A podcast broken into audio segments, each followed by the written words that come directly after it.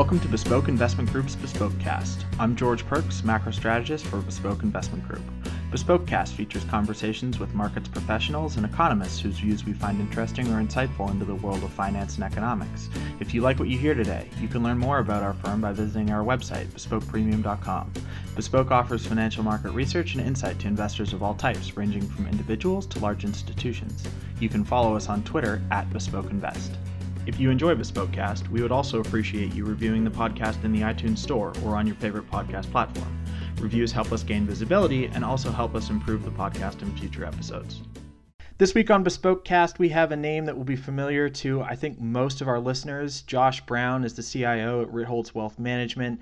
He's written multiple books about Wall Street and about the financial industry. He's a regular contributor on CNBC, and he's a great source for not only industry knowledge, but, but sort of perspective on a lot of things that go on in the world of finance. And we're really lucky to have him today. Josh, welcome to Bespokecast. Hi, George. Thank you so much for having me on. I think it would be great to start first with a little bit of background about how you got into the industry, what some of your early industry experiences were. Uh, one of your uh, most famous things you're known for is Backstage Wall Street, which is your book about working in the financial industry, working um, at a commissions based business. So it would be great to sort of start from the beginning and um, coming out of college, how you got into the financial industry. I have a weird backstory. I actually started. Um, I actually started as an intern in between freshman and sophomore years at school, just for fun to find something to do for the summer, and uh, got a job with like my dad's friend's son in New York City, um, cold calling uh, for stockbrokers, and it was uh, it's the summer of '96, and being a broker was like the biggest thing in the world for young men living on Long Island. It was like a great career you had all these exciting things happening in the markets. You had IPOs like Snapple and Boston Chicken and Callaway Golf, and everyone seemed to be getting rich. Um, so I, I, got this gig in the city. I didn't know anything about markets or stocks or anything, and it ended up being like a very uh, aggressive cold calling telemarketing thing. And knowing about stocks was almost beside the point. The job was to get phone appointments for a senior broker so that he could then call the person back and do his spiel. So, you know, whatever stock he was pitching that day or, or that week. So uh, it turned out I was really good at it. I don't, I don't know what that says about me. but uh, it was, you know, I, I wasn't like serious about it. And I felt bad because there were like 75 desks available for cold callers at this firm and 100 people showing up each day to do the job. So they would send 25 people home every morning. So we would line up outside the doors at like 7:30 a.m. to get in, and uh, you know there were people there that were like really trying to do it as a career, like like grown men. And uh, I was like this kid, and I was, and they were like, "Dude, why are you even here? Why are you taking up a, sp- a spot?" But um, I did it. The guy I worked for was making like a hundred thousand dollars a month or something. He was a bouncer a month prior to becoming a broker. Um, and, and uh, you know these guys didn't really know anything. They just got really good at memorizing a script, and they were selling the hottest thing of the day. And sometimes it was like a legitimate IPO that they had a small piece of from you know like a Merrill Lynch or something, and sometimes it was schlock. But you know I didn't know anything I was just really good at setting up these these appointments and getting through to millionaires who wa- actually wanted to hear about IPOs and and the hot stock of the day. It was like it was not that hard because in that day there was no internet. So, you know, the people taking the call, they were like, "Yeah, yeah, yeah, call me. Call, you know, have your broker call me when when he has something to talk about." This sounds a lot like like two different movies I'm I'm thinking of right now that people might be familiar with. It sounds like, you know, the bouncer that was your boss. That sounds a bit like uh, Vin Diesel in Boiler Room, right? Right. Um, and then the other one is is um, The Wolf of Wall Street. I mean, it's the exact same thing. It's have a script. I don't care about anything but you executing the script. We know the script works. Just go out and do it and get rich people on the phone. Well, that's 100% what it was. And those movies were based on these people. And I, the, so the firm here's the big reveal. The firm that I, I was working at that summer um, at 19 years old, it turns out that was Duke and Company, which was the offshoot from Stratton Oakmont. It was like the city version of of Stratton. It was an ex Stratton guy who launched a firm on Third Avenue, uh, coincidentally next door to the Lipstick Building where Madoff was at the time. Um, and and uh, you know it looked look when you George when you walked into this place, everyone was in a three piece suit. All of the all of the part the quote unquote senior partners they were pulling up in Lincoln Town cars, being chauffeured to work. Like if you're a kid in college, you don't you don't know, you know that that anything is amiss. It looks like uh, it looks like Charlie Sheen is about to walk in, like from Wall Street. Like it, it, and they were really good at that, you know, crafting that appearance of respectability. And the truth is, they were very clever. They would only pitch legitimate stocks to open up the new account. So like they would call people with things that they heard of, like, oh, I want you to buy Bristol Myers. You know, our analyst says uh, it's going to go up 10% after earnings or whatever. And that was an easy sale because there's no E Trade. So for investors around the country that wanted access to the market and didn't have a local broker coming to them with fresh ideas, they would just buy. They would send they would send checks for like six figures based on a phone call from New York. It it was happening every minute of every day in this place. So for me, I was like, this is sick. This is the coolest thing I've ever seen. Um, I, you know, I wasn't privy to the fact that two trades down the road, they were selling these guys, you know, a six dollar stock that the firm brought into inventory at a dollar, you know, and and they had like a two a two dollar spread in it and they were splitting essentially a 20% commission with the firm and the broker. Um, you know, they, they they didn't they didn't let the the uh, the cold callers in on on that part of it. Um, you know, pre Series Seven, but you know, look, that was what was going on, and uh, you know, I, it was probably a couple of years removed from Jordan Belfort being arrested, but it was still that continued for like another 10 years. You did that as your internship. That was your sort of entree to the industry. So yeah, so I did I did that, and then and then I had worked at a couple of other firms of of varying states of of uh, respectability. Uh, they all got bought out. You know, I worked at a firm that like um, got bought out by Oppenheimer. So like I worked at a few firms um, when I was done with school, and I really loved. So what I really fell in love with was the market, and it was just like kind of this thing where I was like, all right, this is my way in. You know, I'm not an investment banker. I don't have Ivy League. I'm not like uh, you know, uh, uh I'm not I'm not going to start out at uh, Goldman Sachs. Like if I want to get involved with the market, this is my best entree is to be a retail broker, financial advisor, whatever. So I did that, um, and then it's really the financial crisis that totally turns my world upside down, and it's where the reform broker is born. Um, it's really that 08, 09 period that changes everything in my life.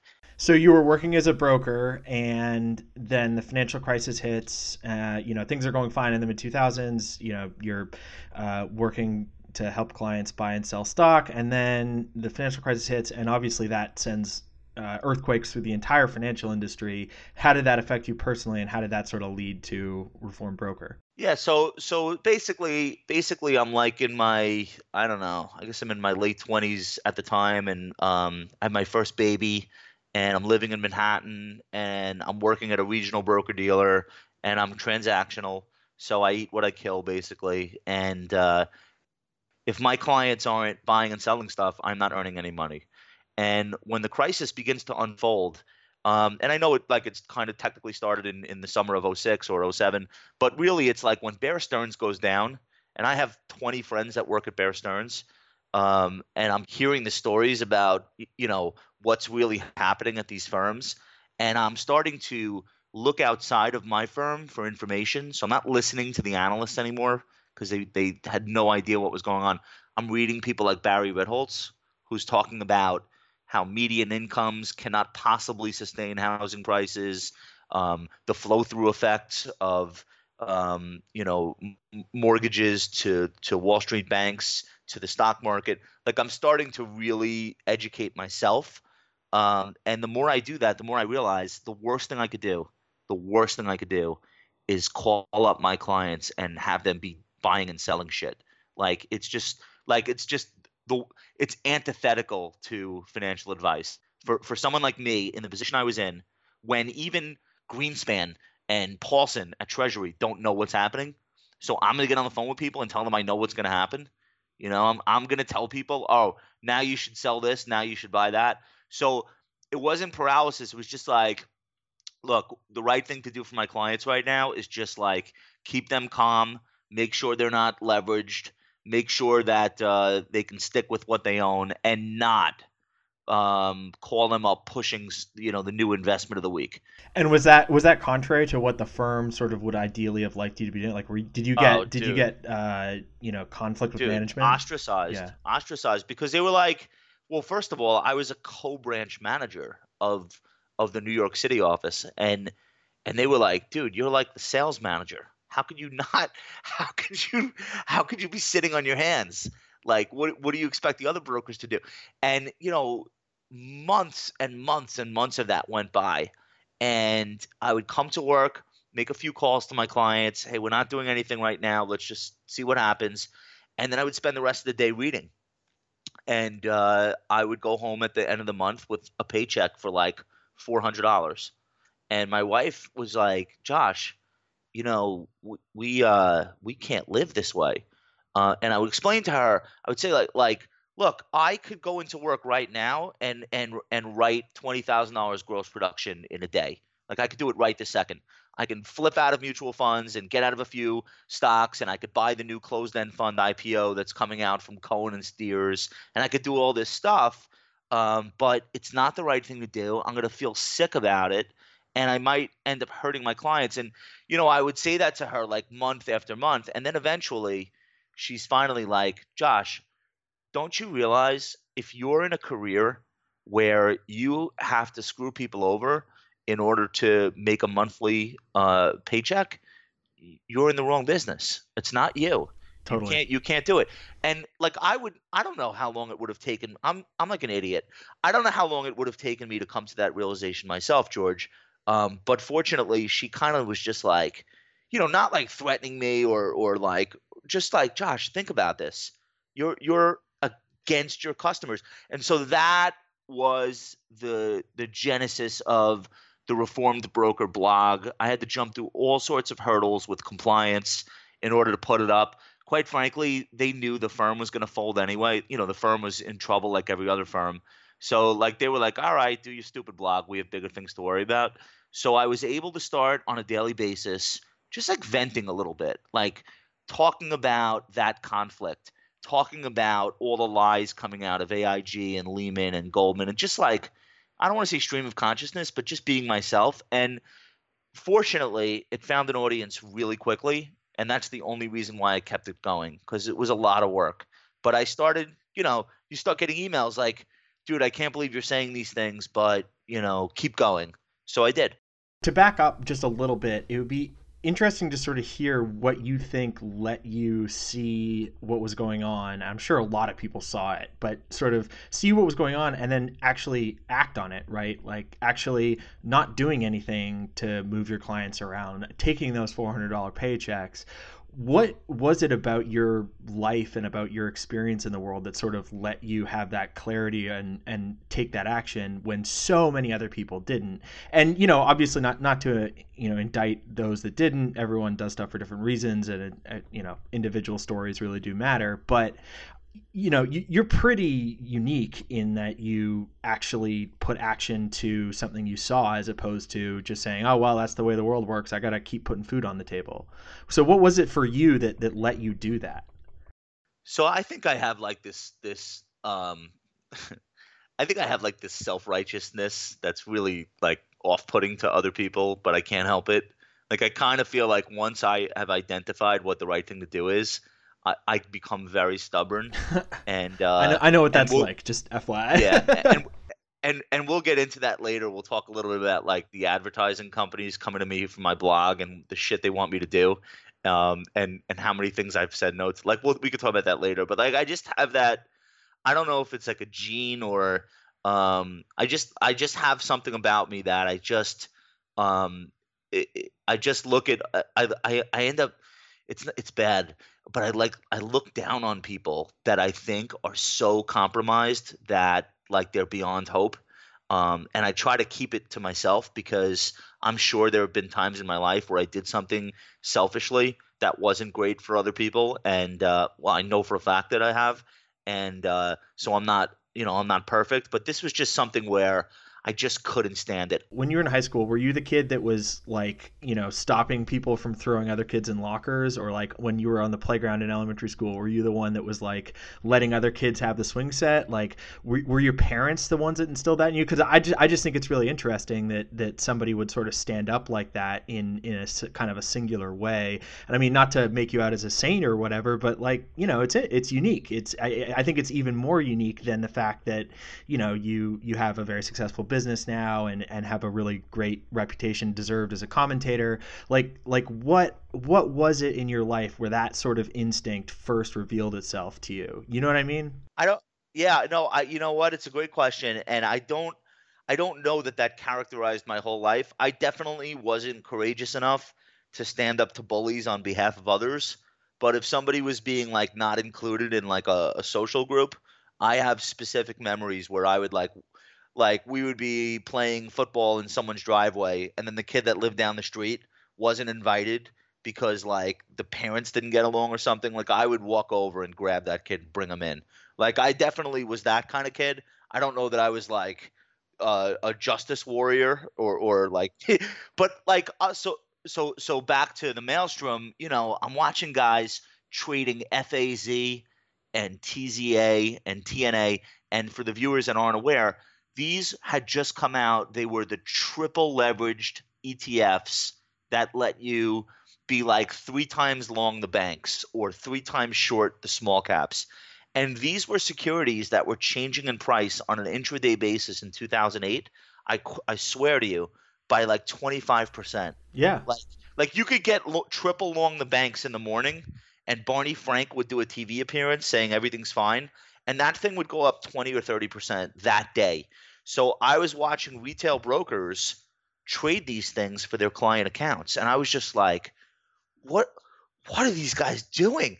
And they were like doing well in some cases. They were they were making their clients a fortune, and they were taking two and a half percent commissions in both directions. And and on top of it, they were using margin. So imagine you send me fifty thousand.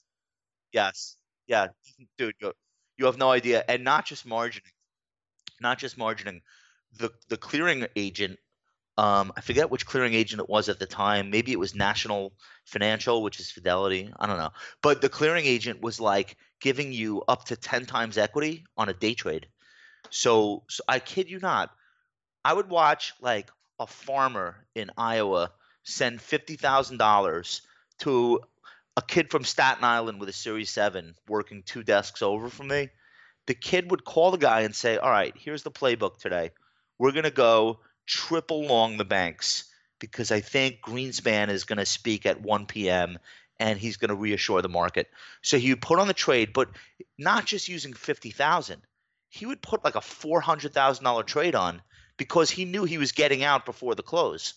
So he'd be like nine times equity on a triple leveraged. So like if he was right, he could turn you know, fifty thousand in principal into like four hundred thousand dollars on that trade.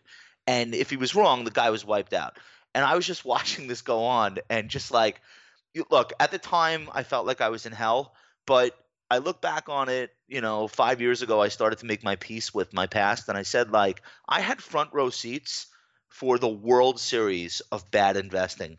And I may make a lot of mistakes in my life going forward, but like there are many, many, many mistakes that I will never make because I've seen the absolute epitome, like the worst possible versions of behavioral uh, foibles. You know, like I like I've seen it all. So I, I kind of look at that time in my life as really unfortunate and and unhappy in a lot of ways. But I do think that I gained a type of experience that is one of a kind. I don't think they teach this stuff. No, they certainly don't. And that led you eventually to uh, Barry Ritholtz. You had mentioned him earlier. Uh, you're now the CIO for for Ritholtz Wealth Management. How did that all start? How did you end up um, involved with Barry? And and how does the firm look today um, since that starting point? Actually, I'm not the CIO. I'm the CEO. Oh, I'm sorry. No, no, leave it in. I want Barry to hear that. Okay. So, so, so actually, I'm not even on the investment committee, and that's and that's on purpose, which we can get into later.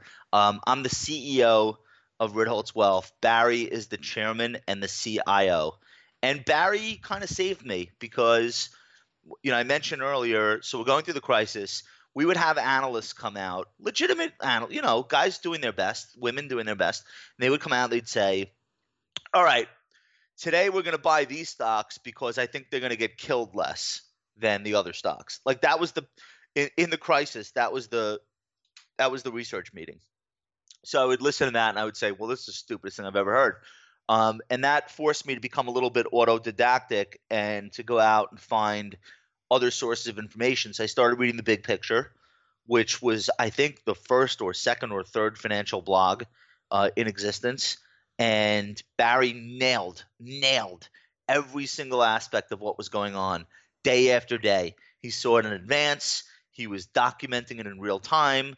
Um, the comment section alone on the big picture under each of his posts had more useful information than an entire day's worth of the Wall Street Journal back in those days. So I, I was reading Barry, and Barry um, ena- enabled me to understand what was going on better than any other news source. And I think that helped me with my clients. So when the crisis was over and I started looking, how, how do I get out of brokerage? Um, I, ha- I got very lucky. I went to uh, a Howard Lindzen event out in San Diego. The first person I met sitting by the pool was Barry. And, uh, you know, we hit it off immediately. We have a lot in common. Um, we're both uh, chubby Jewish guys from Long Island, uh, and, and, you know what? And and and and we, we hit it off, and and I told him what his blog meant to me, and he was like, "Look, we're starting an advisory side of the research firm I'm at. You should talk to my partner." Who's hiring advisors, and uh, you know, from from there, it was it was a no brainer the Ritholtz approach is very much biased towards indexing. Um, you guys do a lot of planning work with your clients as well. Um, a lot of stuff that I think a traditional, you know, call up and get me into a stock type broker uh, wouldn't do, wouldn't care about, wasn't incented to do. Uh, I'd like to talk about that from a couple angles. I, I, think the first and easiest way to look at it is the indexing side. So, uh, talk a little bit about your approach to passive management. Yeah, so I don't think indexing and passive are the same thing. Um, okay, talk about I know that. You, I know like, you understand this, so I, I don't mean to be pedantic, but I think I think the right way to to look at how we manage money is the do less approach, and the idea of being strategic in that we want to set things up in advance so we can make as few decisions as possible um, in the future. And because and, making decisions is hard and i think this is something that doesn't really gel with people until they've spent a fair bit of time around markets. Just the act of deciding is time consuming painful and opens you up to mistakes. So if you can avoid deciding on things that's actually a good thing in a lot of cases. For us yeah for us it's it's measure measure twice or or measure thrice cut once.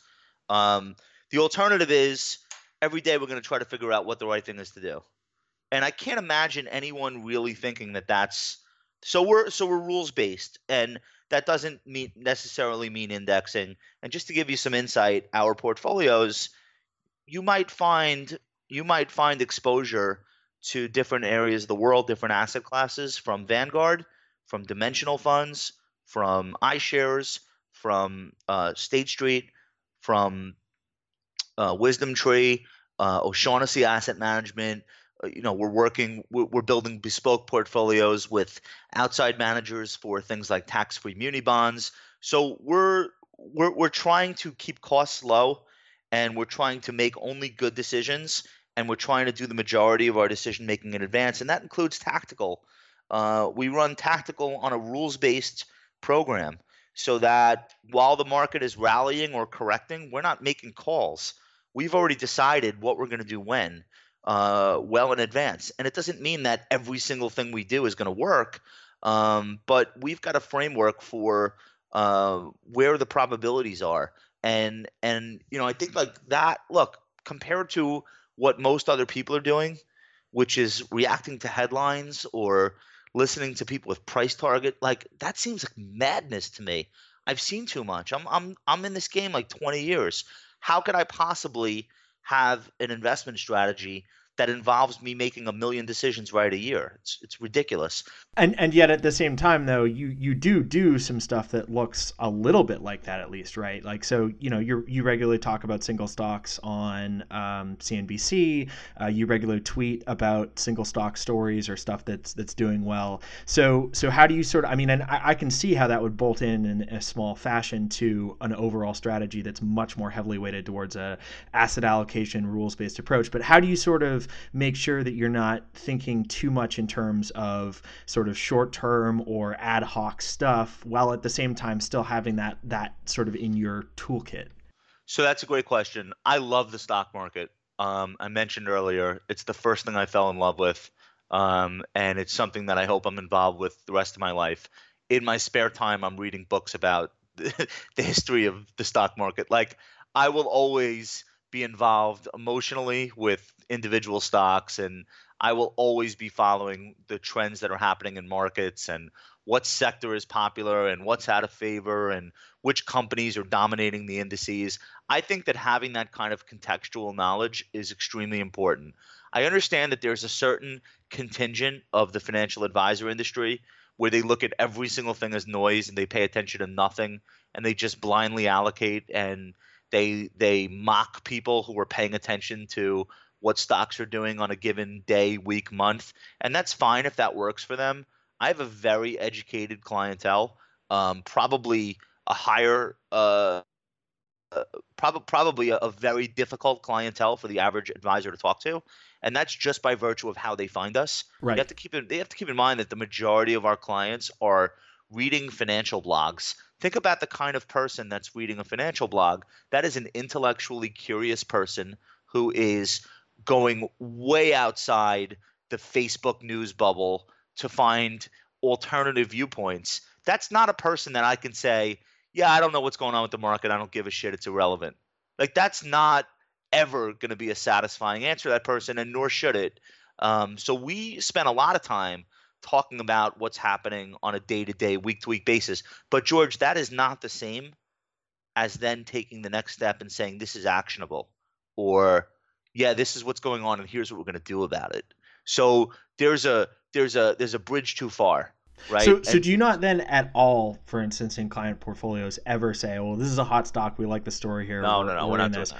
Do you do you do that at all with your own money as you, as sort of you know part of what you do to stay engaged in the market? Because you know, and again, I don't think there's anything wrong with doing it in a certain uh, you know percentage of your net worth. You know, guys have PAs, and part of the reason to have PAs is because it's helpful to stay engaged in stuff, and it's fun to do, even if you don't make a ton of money doing it, right? Right? Like like there's nothing wrong with that. Um, I I just you know to me it, it, seems really contradictory to sort of talk about passive rules based um, you know that sort of approach and then to sort of at the same time be be doing other stuff i don't think it is necessarily contradictory but it sort of seems that way right um i i don't i don't i don't find that people see it as contradictory i mean i i own like a couple of handfuls of individual stocks in like my SEP IRA, but my real money is managed in the same models that my clients' money uh, is man. You know, my, my, our firm's 401k runs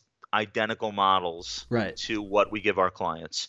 So so everyone working in the firm that's contributing to their 401k, they're putting it into the same strategic asset allocation models as our our clients have. Um, my family members have accounts at the firm; they're getting the same models, and then you know, I own blue some blue chip stocks on the side um, that I I do find it helpful to stay engaged in the market. Um, and and it's not that I'm like trading to try to like beat the index. Um, it's it's not the purpose. Um, but there are some individual stocks that that I have holdings in. And by the way, we have clients that come to us where they're like, I've been buying and selling stocks for myself my whole life. I've looked at my results. I realize that I could have done a lot better if someone else were doing this. Um, but I still want to keep a little trading account on the side because I enjoy it and I don't care what the results are. It's just part of my life and it's how I stay engaged. And our answer to that is if if you really want to do that, then you should do that because we are not going to scratch that itch for you. Josh is not going to call you at 10 a.m. and tell you we're getting long Adobe here. Like it's never going to happen. We're not brokers. We're not a hedge fund. So, you know, for a client that's like, look, man, I just want to trade Apple calls every once in a while, and I don't want you guys to look down on me. We don't care. Do it. Keep a small account. You, we'll even set it up for them at out. You know, we custody with Schwab and with TD. We'll even set up that little side pocket for them to do their own trading. The only the only um, stipulation is don't use margin and don't ask us to to send you more if if you blow that up. And by the way, I hope you triple your own account. Congrat, you know that makes our job easier as the financial planners. It makes your future liabilities easier to fund if you do well with your own account. So we're fine with that. The other thing that's interesting too, like just having fun with the markets is something I think that is really underrated as an edge, a source of edge, both for individual investors and for folks to do it for a living, right? If what it takes for you to stay engaged in what's going on and stay on top of your finances and stay, you know, uh, aware of what the world looks like is to you know underperform a little bit by trading apple calls or tesla puts or whatever you know as long as it's part of a broader strategy where you're like okay you know i'm, I'm not going to get good returns here but it's something i enjoy doing and it keeps me engaged then you know that's a cost of staying on top of the market just like a bloomberg terminal would be right? I you know it, it I, I don't think there's anything wrong with that. Um and, no, you know how... and there's nothing more sad also in this industry than seeing guys who've been sitting in the same desk for 30 years who don't like what they do who who you know right. kind of sit there and you know plug the machine every day and they're kind of like oh i don't want to come into work and I, this is not what i want to be i'd rather be on a beach somewhere or whatever. It's like that sucks. Like I never want to be that guy, you know? You know, you know how you know how fucking weird it is in our industry that people are like scolding people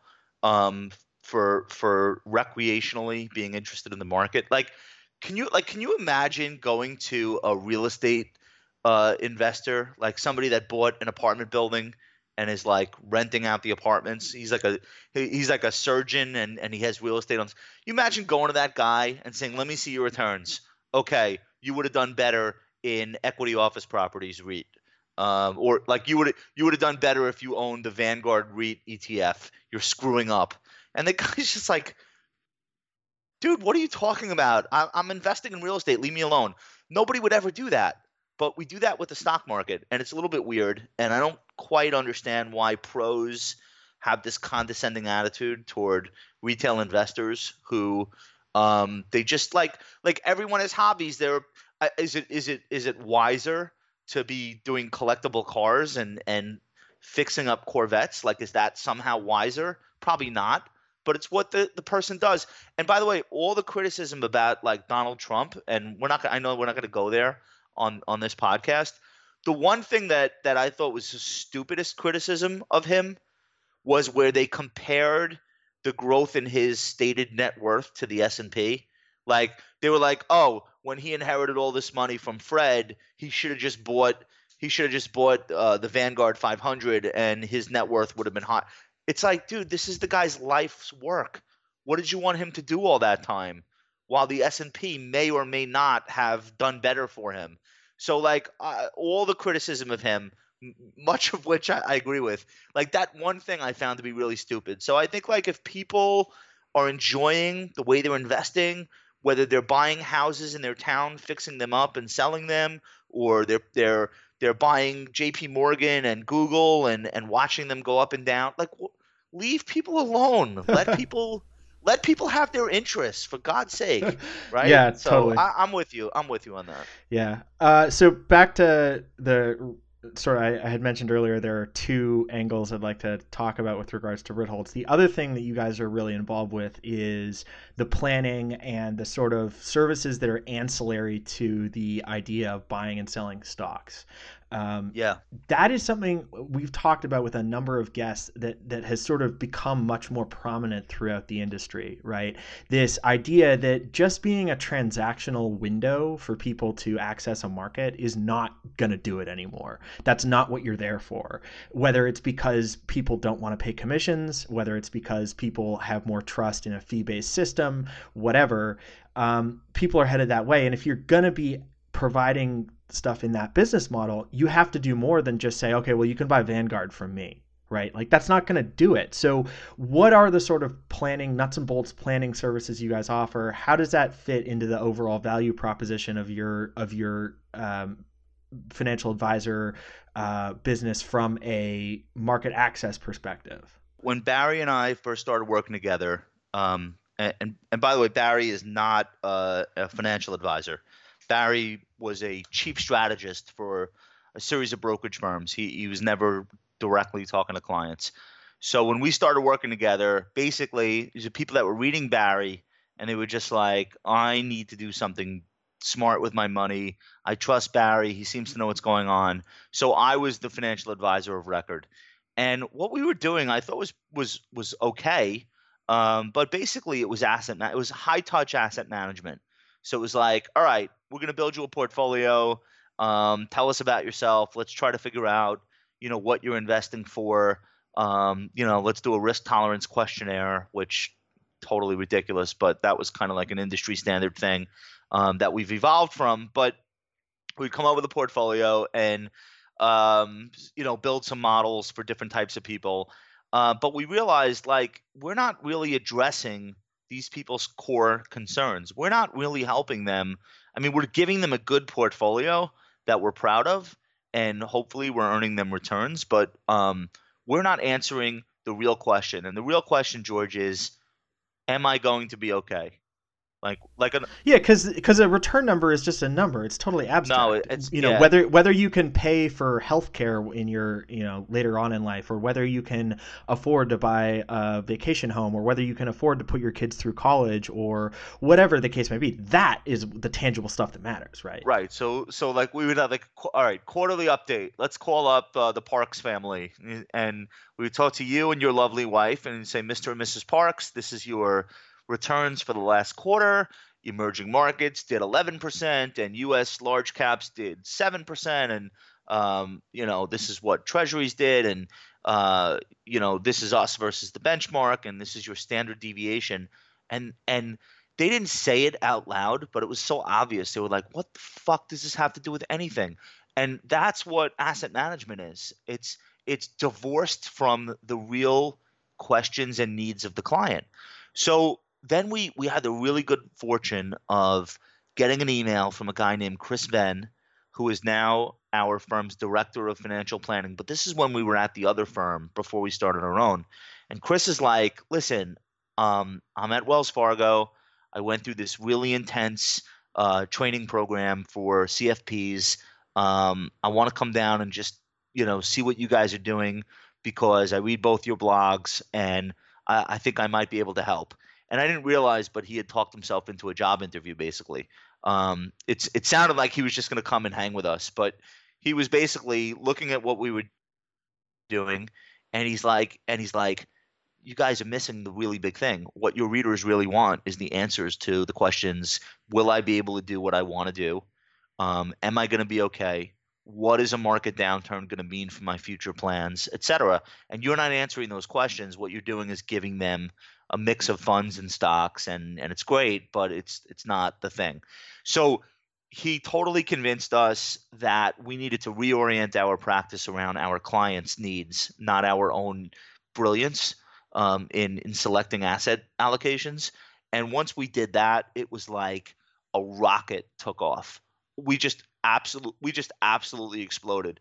We went from like 60 million in client assets to 90 million launched our own firm we went from 90 to 200 we went from 200 to 400 a year later. Like be, that big insight that if we could help clients answer those questions not with guarantees but with probabilities and with a guide a guideline kind of like a path to get to where they needed to be. And we could tell them by the way you could ask a client what's your risk tolerance? If the market was down that day, they're going to say, "Oh no, no, no, I, I don't like a lot of risk."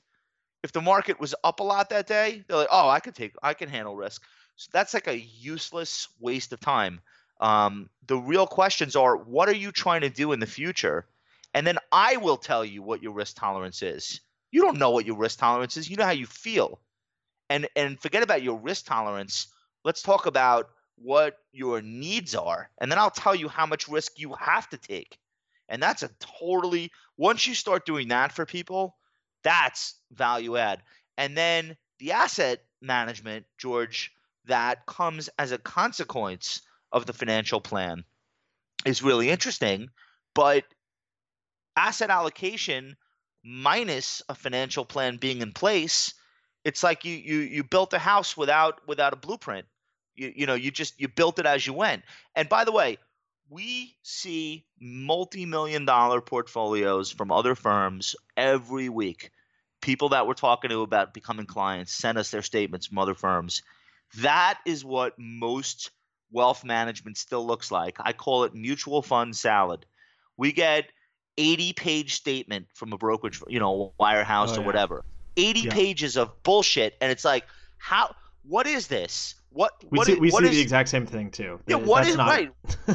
what is the, what is this portfolio in service to? What are you trying to do with it? I don't know. Well, how did you end up with a fund that owns Iraqi dinar? How did you end up with nine different non-traded uh, real estate investment trusts? What the? How did this come about?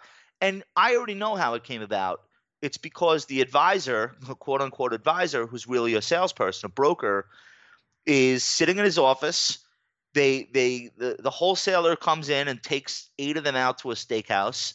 And then the guy gets back from lunch and he scrolls through his book and he says, All right, that was a really cool fund I just heard about. Let me see which of my clients has cash available.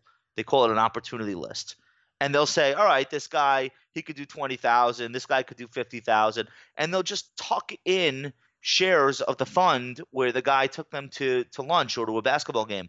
And if you repeat that over eight years, then your portfolio looks like uh, a Jackson Pollock.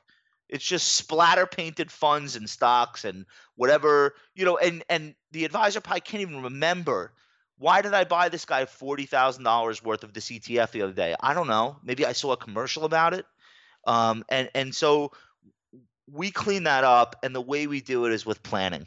So when people are like, "Oh, could you look at our assets and give us an appraisal of them?" I don't know anything about your assets. Let's talk about what your life is about and what your priorities are and what you're trying to do with with the next 30 40 50 years and then we'll we'll we'll work backwards and we'll say, okay, if this is what we need to accomplish, what's the right asset allocation for that? And so the individual holdings that somebody has become way less important. You're a busy guy. You, I mean, the planning. You you're on CNBC every day, right? Uh, you you regularly write blog posts that are lengthy and well thought out. You tweet all the time, almost as much as I do. um, how do you balance all I'm, ba- I'm barely holding it. How do you balance George. all the demands on your time? I mean, and not to mention your barely family, your friends, you know, all that kind of stuff, right? H- how do you make it all work? Right. So, um, I, I guess the best way that I usually answer that question is like, um, th- these aren't distinct activities. All of this is in service to running the firm. So somebody uh, I forget which which book it was. Some some consult management consultant or management expert was talking about this idea of like, don't work in your practice, work on your practice, um, and you can only do that when you've got really talented people inside of the firm doing very specific roles every day. So we have a, chief technology officer, we have um, an office manager, we have a, a director of research, we have a director of financial planning. I have nine client facing advisors, most of which are CFPs. Like I have people on a day to day basis just doing incredible work. Incredible work. Um, I have an amazing squad, and I shout these people out all the time because I just, there's no way this firm could run with just one or two people. Um, it's really an ensemble, it's really a team effort. And the fact that all of these bases are being covered by hyper talent. Look, these are people at CFAs, CFPs. I have two veterans of the Afghan and uh, Afghanistan and Iraq War, um, a, a, a, naval flight officer, and a and an Army combat veteran. These are the people that are on the front lines for my firm, um, and and working directly with clients each day, um, and working with our custody firms and talking to our vendors on the asset management side, et cetera. So there's a lot happening behind the scenes, and I'm very fortunate. I get to focus on what I think I'm best at, which is communicating with investors. So um, it's not three distinct things; it's all one. Our clients are reading our blogs. It's one of the primary ways that they hear from us day to day. Our, our clients are very lucky because most investors have an advisor that they speak with a few times a year. Um, our clients don't expect to get us on the phone every day, nor do they want to. They're busy also. But something happens in the market, they feel like they want to have some sense of what we think about it, they know where to go. We have five uh, of, I believe, in my opinion, five of the top 20 financial blogs in the world are being written by people at my firm. Um, you know, we've got people that are writing at Bloomberg View. We've got people on Bloomberg Radio. We've got people regularly quoted in Barron's, the New York Times, Wall Street Journal. We're putting out blogs like Michael's uh, uh, Irrelevant Investor, which is happening three or four times a week. Ben Carlson at A Wealth of Common Sense is writing daily.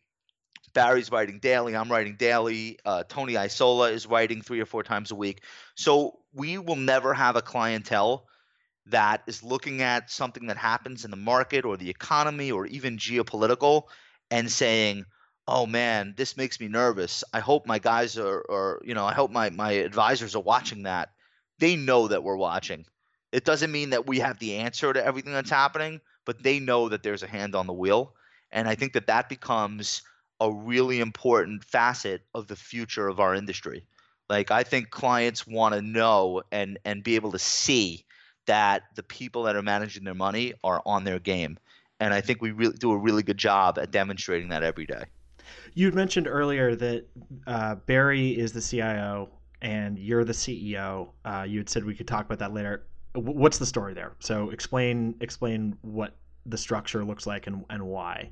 Barry writes a lot about um, cognitive issues with investing and a lot about the conflict of business and good investing and how, especially in the crisis, it was amplified. But firms make business decisions that aren't in the best interest of their investors and vice versa. Um, and and you know how the old firms used to all be partnerships where everyone had skin in the game, and once they started going public, they lost a lot of the risk. They they gave the risk to other people, and that that changed the, the way they behaved, and you know all of those types of things. And so when we set up the structure of the firm, we asked ourselves, how could we minimize the conflicts between the type of investing we're doing for our clients and the idea that we're trying to run a business that is a profitable and b going to be around for a long time. And so I think having the person that makes the business decisions day to day, the CEO role, not involved in the investing for client accounts, um, is probably a really good firewall. And that's not to say I have no input or I have no idea what the investment committee is discussing, but the investment committee is very much autonomous um, and is constantly uh, reviewing what we're doing for different strategies that we run or outside strategies that we bring in, and those things are not um, conflated with what we're trying to do to run the business. So I, you know, I think that that's a really good structure. I'm really proud that that we came to that.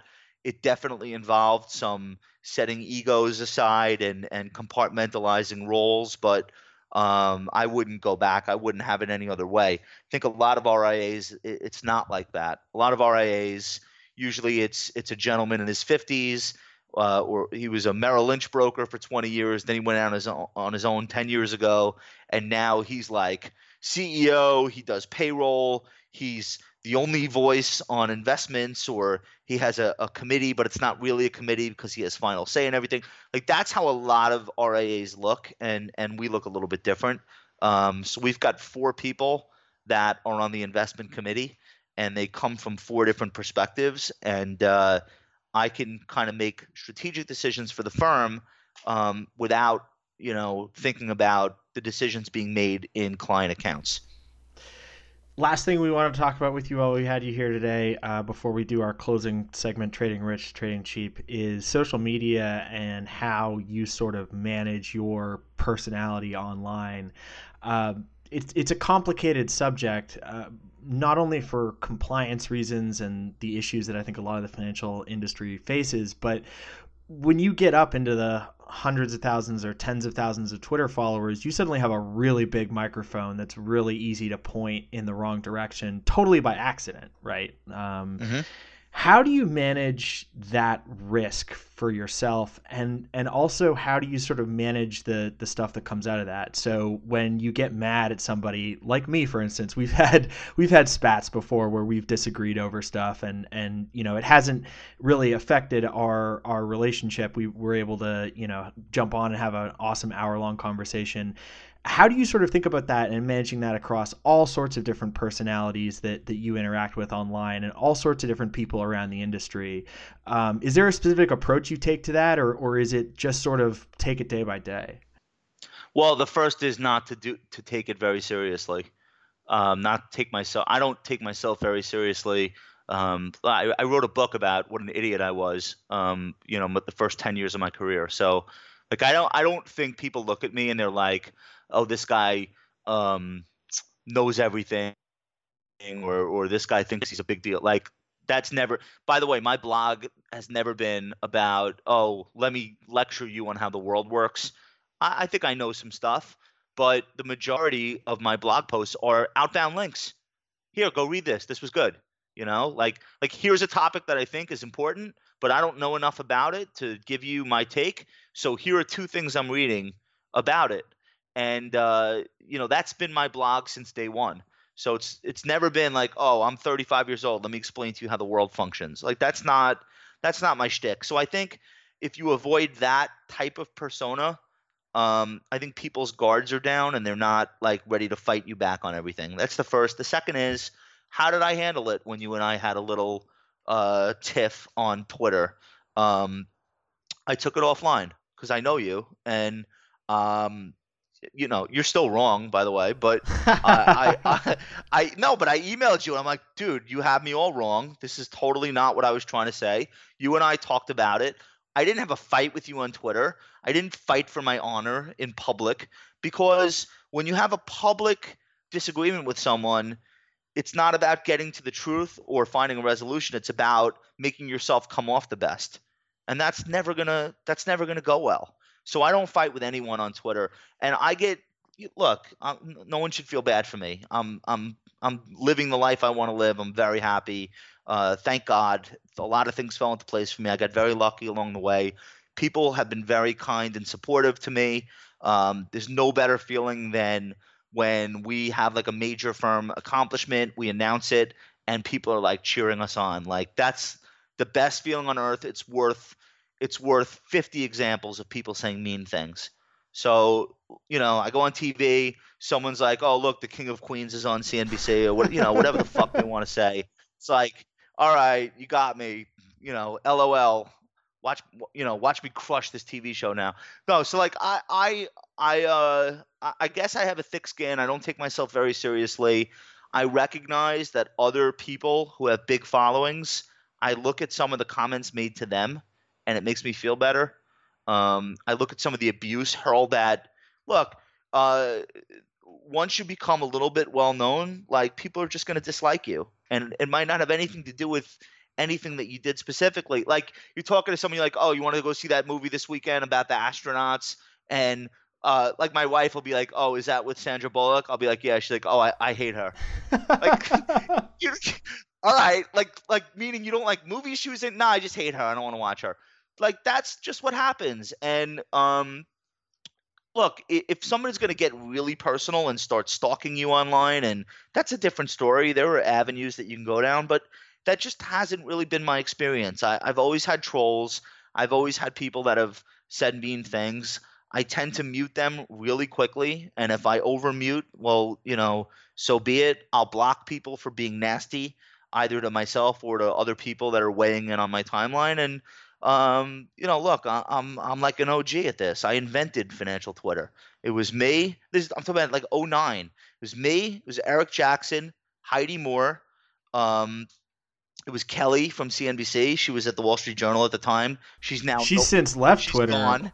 Uh, Tragic. She was she was so key. Uh, Carl Quintanilla was an early adopter for for CNBC, by the way. Um, shout out to Carl. Um, but like there was a very small. I, I know I'm forgetting some people that are going to be mad at me. Uh, Howard Lindzen, Phil Pearlman, but like there was a very small, tight knit group on financial Twitter. We kind of invented the rules of engagement as we went. What was acceptable, what wasn't. And then all of a sudden, there were a million people talking about finance on Twitter. Carl Icahn came along, Warren Buffett came along. Like the game eventually changed, but I think establishing a following and establishing a little bit of like a code of conduct was probably helpful. And one of that one of the things that I established was that I'm not going to have fights with people uh, on the internet. And by the way, one thing my dad taught me was you only fight back if you actually care what the person thinks. And every time I'm about to flame someone, and by the way, um, I, could absolutely destroy somebody with words if I wanted to. I know that about myself, and I really don't want to um, because I don't like if it happens to me. But like every time I'm about to just rip someone's wings off, I look at their account.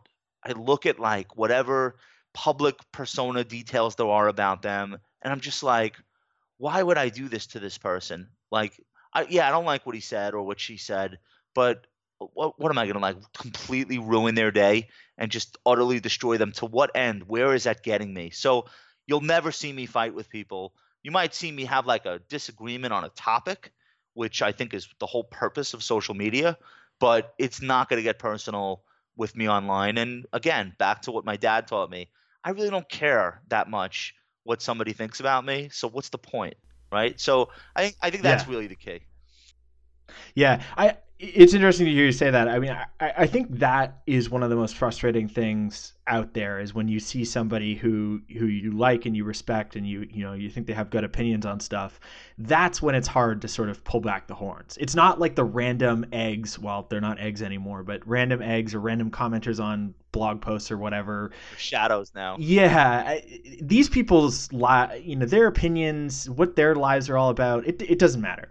The, It doesn't matter. the thing that's really really hard is when you see somebody who again who you like and respect and who has good opinions on stuff say something or do something or behave a certain way that's just so so bad for whatever. I mean, it could be any number of different things, right? Like no need to give a specific example of any kind. Everybody knows what these kind of situations look like.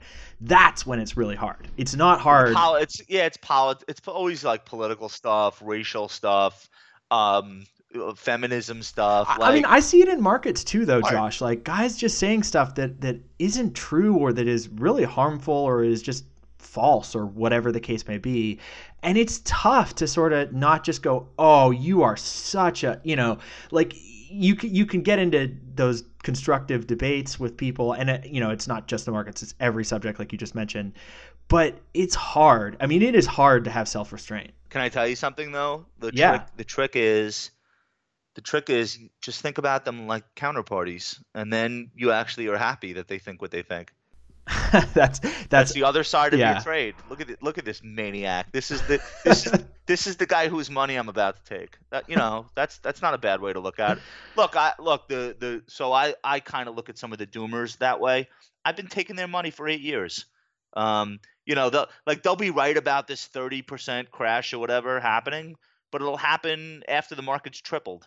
Um, uh, you know, like like uh, I'm just taking their money. So like they're writing these posts and they're or they're subtweeting me or whatever. Like you're dude, you're fucking wrong. You've been wrong every single day. You should kill yourself. But I'm not gonna say that to them because I don't care what they think. Like I don't need to change their mind. And in fact, it might be better for them to continue on the way they are. And I feel bad for the people that are listening to them. Um, but look, there was a very prominent guy, let's say circa 2010, um, and then sometime around 2013 or 2014, I don't know why, just like he disappeared. He's still out there, but like enough people blocked him and muted him that he's rendered himself irrelevant. And I don't even hear his name anymore. I don't see people retweet him anymore. Nobody that matters is paying attention to this person.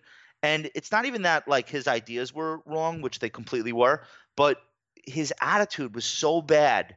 Like he couldn't stomach the fact that there were people that disagreed with him to the point where like he it would just be personal immediately.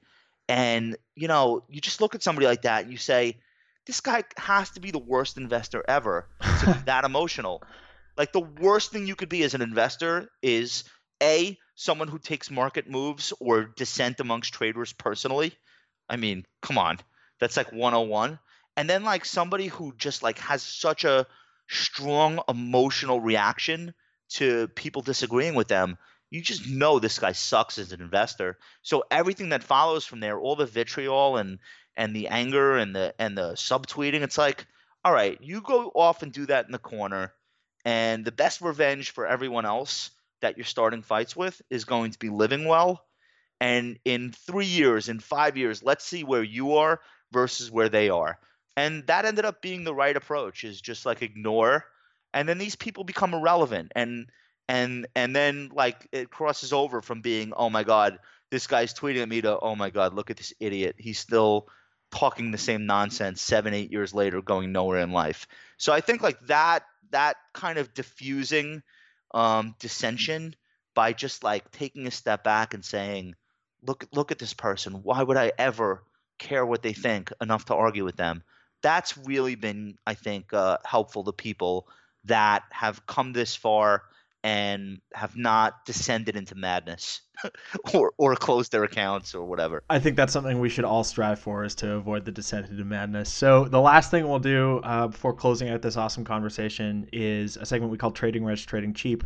I'm going to throw some terms out to you, and you're going to tell me whether you think they are trading rich, they're they're too expensive, they're overvalued, uh, versus trading cheap, they are not expensive enough, they are undervalued. All right, um, so let me read my disclaimer. Okay. Nothing, nothing that I'm about to say in answer to George's questions should be deemed as investment advice or a solicitation to buy or sell any securities.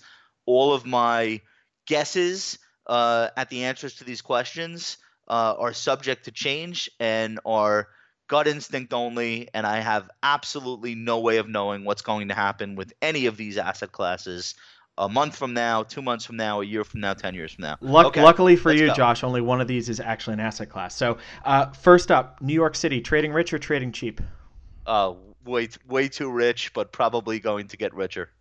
Why do you say uh, probably going to get richer? You don't you don't think there's anything that's going to slow down the behemoth of of demand for New York real estate? Ah man, I, I have like the ultimate love hate relationship with New York. Um, you know, I've been in and out of the city my whole life. I lived there for a decade. I worked there for more, uh, almost two decades now. I I love New York City. I can't imagine uh, living there. Just I was raised in the suburbs, and that's the kind of person I am. And when I look at um, apartment value, right now we're looking at new office space. By the way, for the firm, it's it's like it, I almost feel like I'm on a uh, a candid camera show when they're saying the prices of these things. Um, but it's always been that way, and it seems to have one direction, um, which is up and to the right. So uh, it's too rich, but maybe in five years it'll be even more too rich. Nice segue there since you mentioned the suburbs. Do you think suburban living is trading rich or trading cheap? All these millennials were supposed to be building their lives in cities, and it turns out that suburbs are actually growing much faster in terms of population growth. Uh, what, what, what's the story for suburbs, and do you think they're going to become more or less important over time? So I guess the right answer to that is suburb of what, right? Because a suburb, because a suburb of Cleveland is not the same as a suburb of. Uh, uh, Atlanta or a suburb of Miami. So I, I, think that's probably case by case. But just the idea of living in the suburbs, um, I love my life. I wake up, I hear birds chirping. In the spring, um, in the winter, I got to shovel the driveway, BFD. Um, you know, I got a really long commute. I try to make it work for me. Um, I sit on the train, I listen to podcasts, I write, I read books. Um, it is what it is. It's the sacrifice I make so that my kids can grow up, you know, on green fields and riding their bike around. And um, look, you know, I, I don't know that one is better than another. It's just what I am accustomed to and what I prefer. So I think suburbs are always going to have an allure for for coming generations. I never bought into this idea that every millennial wants to live in a high rise, barely be able to afford to stay there, um, and and you know, uh, I I don't think that's the case with this generation. I don't look all the houses on my block are turning over now. The people who were my parents' generation, um, 70s now, they're they're going. They're out of here. They're going. They're going like to North Shore Towers in Great Neck, or they're going to Florida.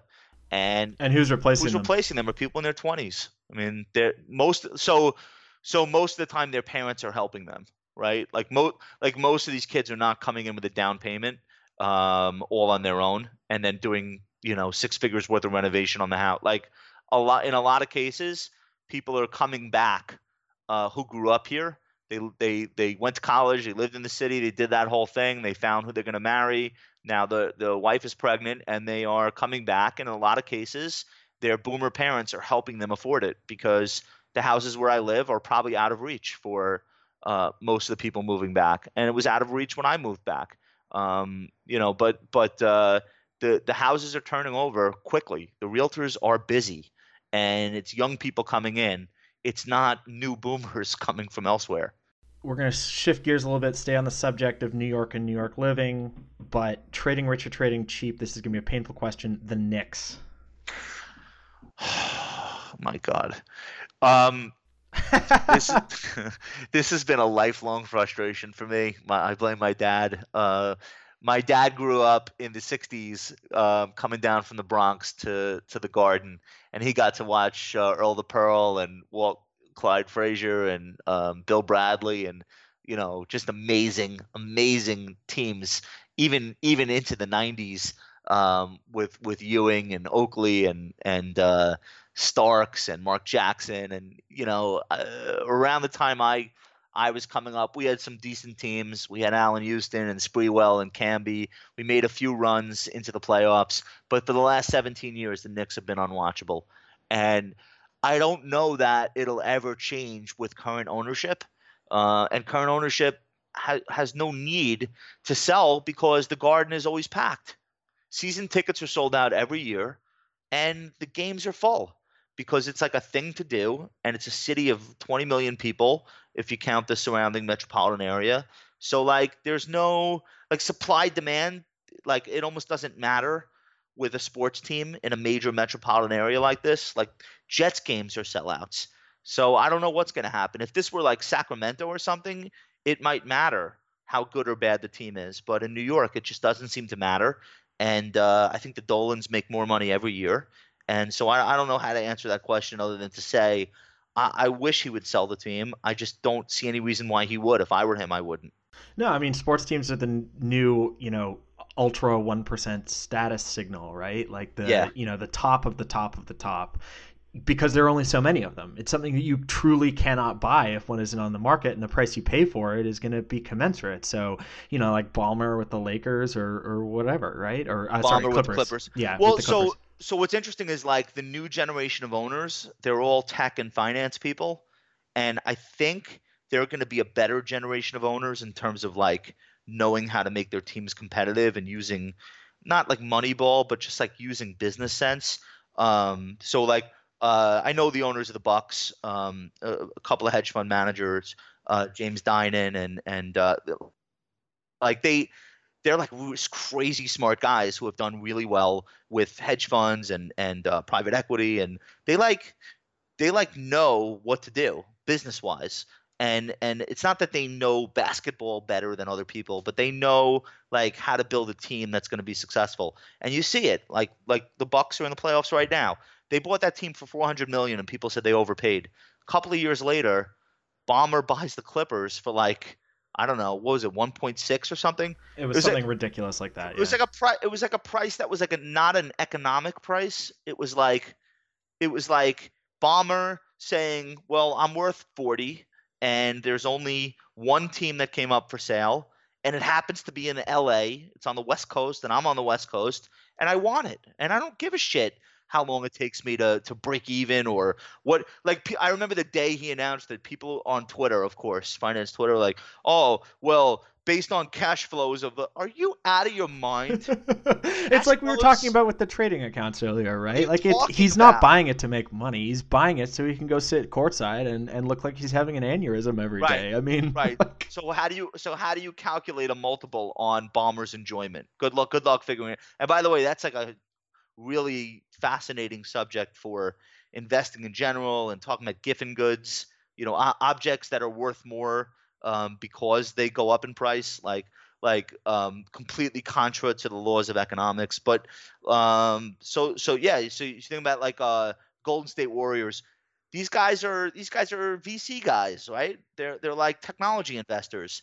They're bodying James Dol- James Dolan, bodying him every year because they're applying like data and statistics and it's not like, oh, let me get a celebrity like Isiah Thomas to come and run the team. Oh, that didn't work. I'll get another celebrity. I'll I'll bring in, uh, you know, I'll, I'll bring in the guy that that Michael Jordan made his career for him. That, like that's not what's going on in on, in the in the West Coast teams and the new technology centric type of owners. They're like making smart decisions based on best practices of business and technology, and and this is why they're winning. And uh, you know, Cuban's a good example of that. Like like that's just not happening to the same degree in the East, unfortunately, and it's certainly not happening on 33rd and 7th. Last one before we close off for the day. Uh, this is the asset class question. Uh, not something you can trade easily, but I'm curious to hear what you think.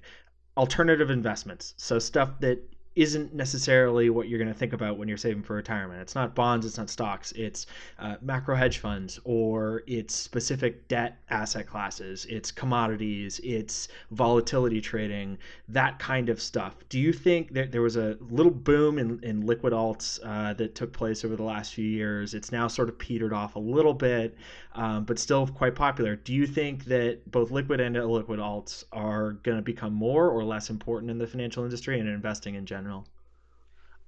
I think they'll become more important because there are um, 100,000 financial advisors who are looking for ways to differentiate themselves from Vanguard and the Robos and whatever. And uh, they're going to use these types of products to say, we're not just, you know, indexing and we're doing more than someone else. Um, and that's fine. You know, like I, I'm not mad at people who are trying to express a view contra to stocks and bonds, but um, we don't really believe in that stuff. Um, and Ben Carlson spent uh, the early part of his career on the institutional side.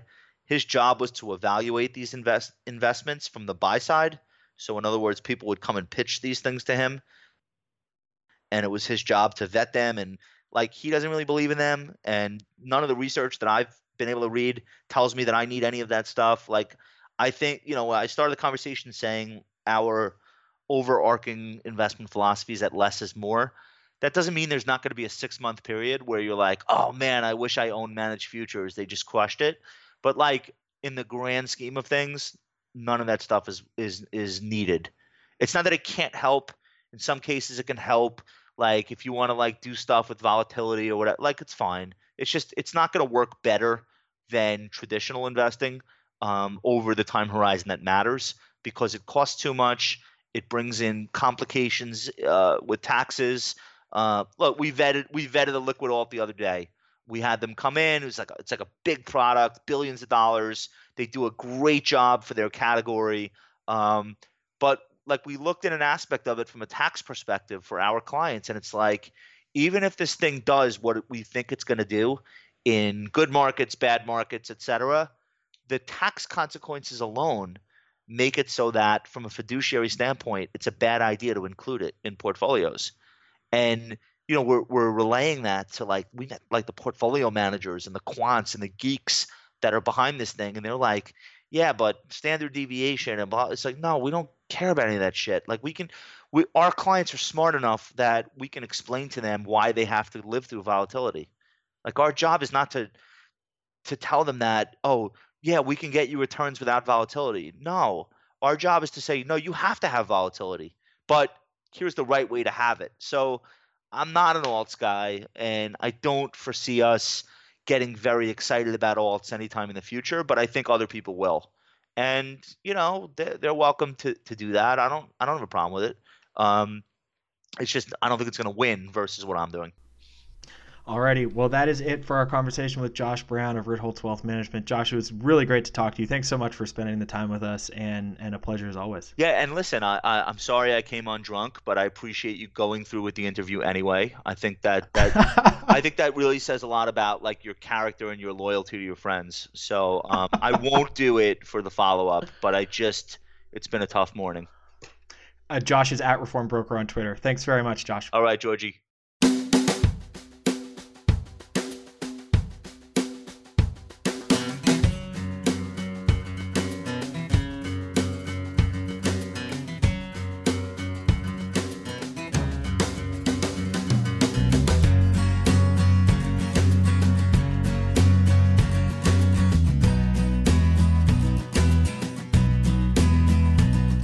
Thanks for joining us this week on the Bespoke Cast. Once again, I'm Bespoke Investment Group's macro strategist, George Pearkes. If you enjoy Bespoke Cast, please consider reviewing the podcast in the iTunes Store or on your favorite podcast platform. Reviews help us gain visibility and also help us improve the podcast in future episodes. If you'd like to learn more about our firm, please visit bespokepremium.com and follow us on Twitter at BespokeInvest. Subscribers to our research receive access to the Bespoke Cast one week before public release, in addition to the wide range of reports, datasets, analysis, and commentary that we send out daily. Special thanks to the Free Music Archive for the music in this episode. The track is called Marathon Man by Jason Shaw and is made available under the Creative Commons license. Please visit freemusicarchive.org for more information. Copyright 2016, Bespoke Investment Group LLC. The information herein was obtained from sources which Bespoke Investment Group LLC believes to be reliable, but we do not guarantee its accuracy. Neither the information nor any opinions expressed constitute a solicitation of the purchase or sale of any securities or related instruments. Bespoke Investment Group LLC is not responsible for any losses incurred from any use of this information.